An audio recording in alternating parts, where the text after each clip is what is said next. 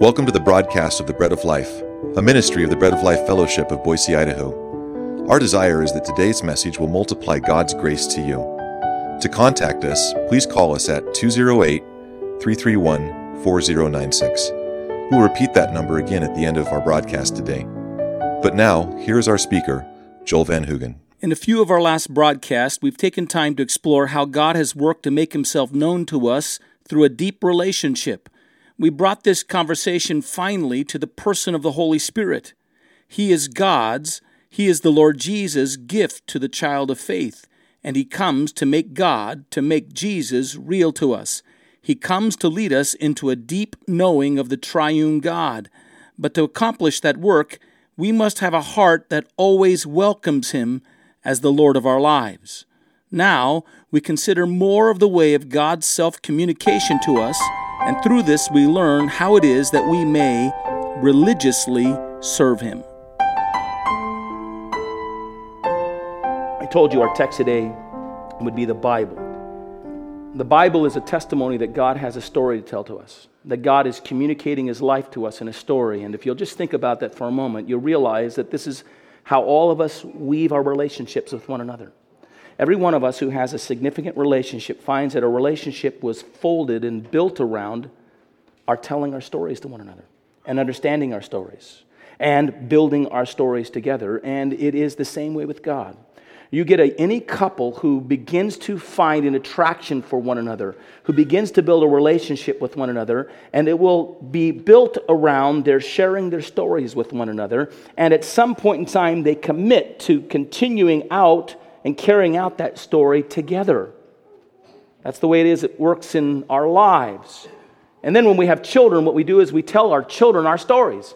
We tell them how we met one another. We tell them about our lives and our past. We build our stories into their stories so they can pass it on to somebody else and carry on the narrative and carry on the history. And that's just what you do in a relationship. Anything that's real and vital you do in a relationship is you share and you participate in one another's stories.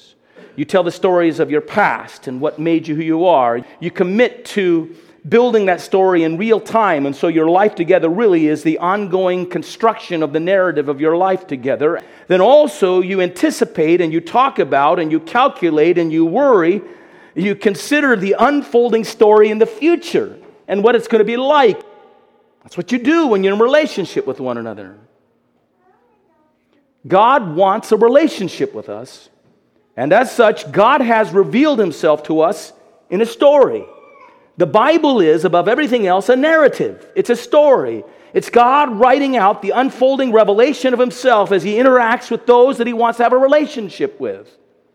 It's a narrative, and within that narrative, He hangs elements of poetry where individuals express themselves in the midst of that story. And there are lists of names and categories that you can read about that are pertinent to and informing that story. And there are expressions of the real time experiences of men as they're applying the lessons they're learning and how they're living out their lives. And then there's the projections into the future as God prophetically reveals to us what lies ahead based upon the decisions we make of how we interact with Him and how we live with Him.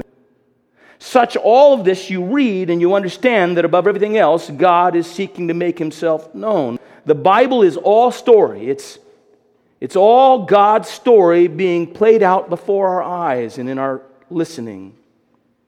What this would tell me is that if you're going to form and shape this relationship with God, you must be committed to listening to His story and knowing it. You have to avoid the temptation, which happens in evangelical communities, to merely read the Word of God in order to make theological list, for example, of God's attributes. Uh, that's nice, it might be helpful, but there's no relationship there. It's only as those attributes are played out in story that you would know him. You have to be careful not simply to read the Bible to categorize instructions on how you ought to live. That might be interesting, it, it might be helpful, but there's not a full born expression of relationship in those things. We won't set them aside, but they won't answer altogether what you need. You cannot simply read it to analyze and systematize various doctrines. You can't untether all that from the story of God making himself known. The relationship is in the story that God is telling. not in points of knowledge that we can extract out of it, that we can give some kind of mental assent to or some moral commitment to.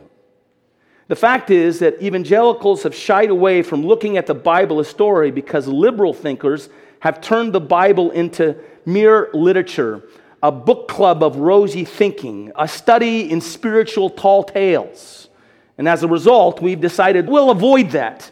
We'll just get the information and the data and we'll believe in it and we'll accept all these facts that lead to certain behaviors and we'll try to respond in accordance.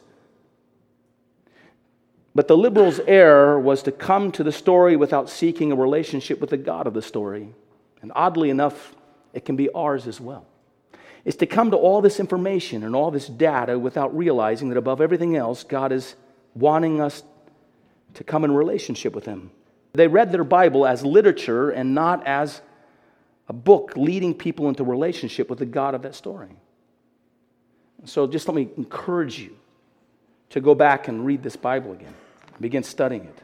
To not lose uh, the sight of God, in a sense, the wonders of His Word, not to become so analytical at every fine point that at some point you lose the overall narrative that God is making Himself known through. Know Him. Come to know Him. Come to appreciate His story. By the way, the Bible doesn't give us all of the information. God doesn't give us all the necessary elements of the story. There's more to learn. We'll hear it in heaven, I'm sure, and more still. God gives us just enough to form uh, clear, impressionistic marks of the way He works throughout time and history. So as we look at it and we step back and look at it and we draw back from it, it's wonderful and it's glorious. Have you ever looked at an impressionistic painting? If you were to just go and study one little blotch on the canvas, it wouldn't really mean very much to you.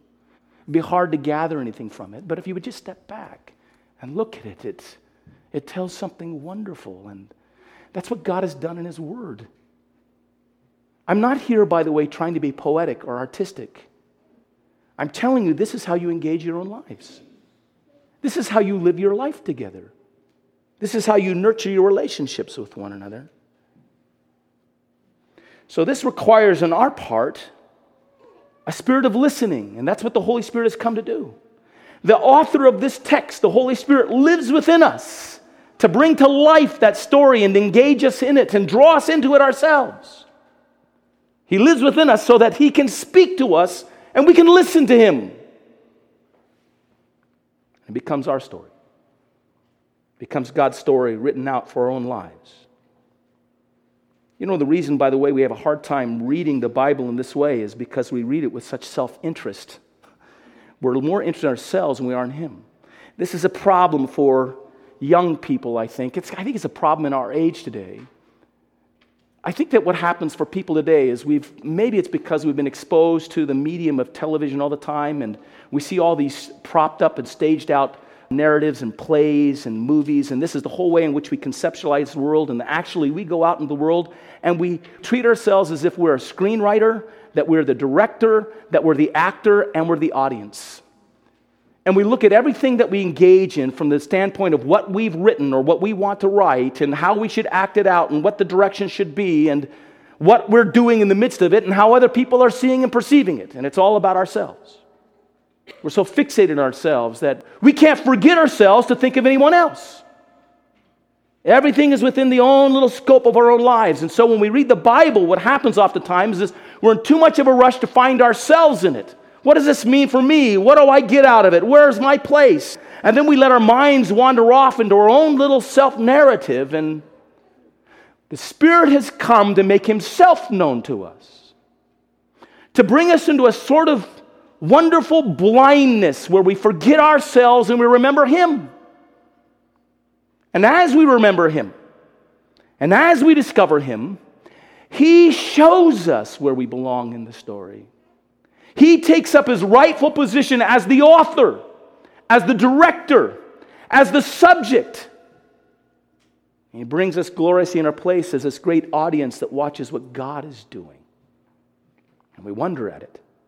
That's our problem. We've become so narcissistic, so self centered, so eager to pursue our own answers and our own self actualization that we've decided that God is not worth exploring or knowing.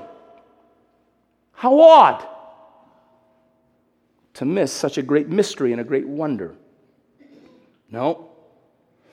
If the great thing in your life is that you want a relationship, you want a relationship, it has to begin, any genuine relationship has to begin with the relationship with the God who made you.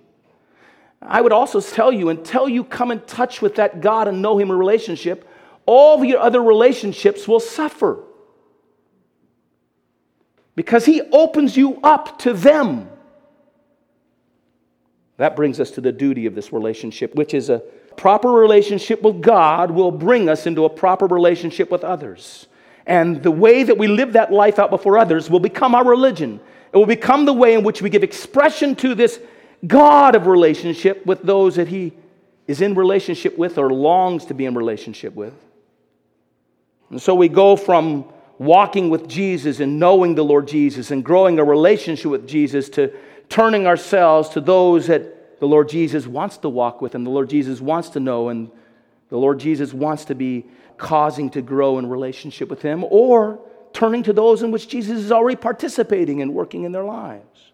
So, how do we express our relationship with God in our relationship with others? How do we take what we're learning here and understanding and find our way to the way we engage those around us? Well, this is where I was getting to.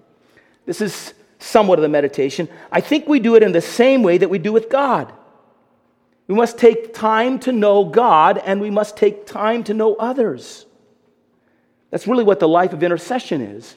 Intercession is praying out your growing knowing of others before God and your growing knowing of God before others. We must ask the Spirit to give us ears to listen to them.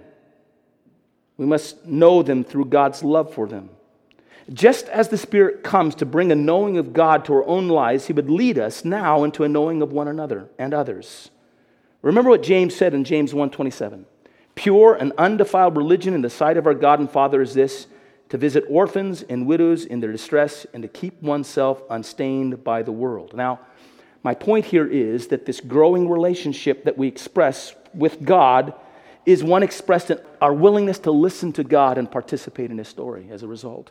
And our growing then religion or life before others is our willingness through God to listen to them and participate in their stories. That takes a selflessness. Look at pure and undefiled religion, the sight of God our Father is this to visit orphans and widows in their stress, to keep oneself unstained from the world. Go one verse before that. The topic is still the same. It's on religion. It says this If anyone thinks himself to be religious and doesn't bridle his tongue, they deceive themselves, and the religion is worthless. Listen, if all you do is talk and you don't listen, you don't have the right kind of religion, you're fooling yourselves. If you don't think that it's talking about listening, go back to James chapter 119 because the topic is still the same. No, my beloved brethren, everyone should be quick to listen and slow to speak. Here's a prayer that you will find someone to hear you, to listen, not only because they love you, but because they love the God who loves you. You've been listening to The Bread of Life, a ministry of the Bread of Life Fellowship in Boise, Idaho. For a copy of this broadcast, you can call us at 208 331 4096. Until the next time, may God bless you.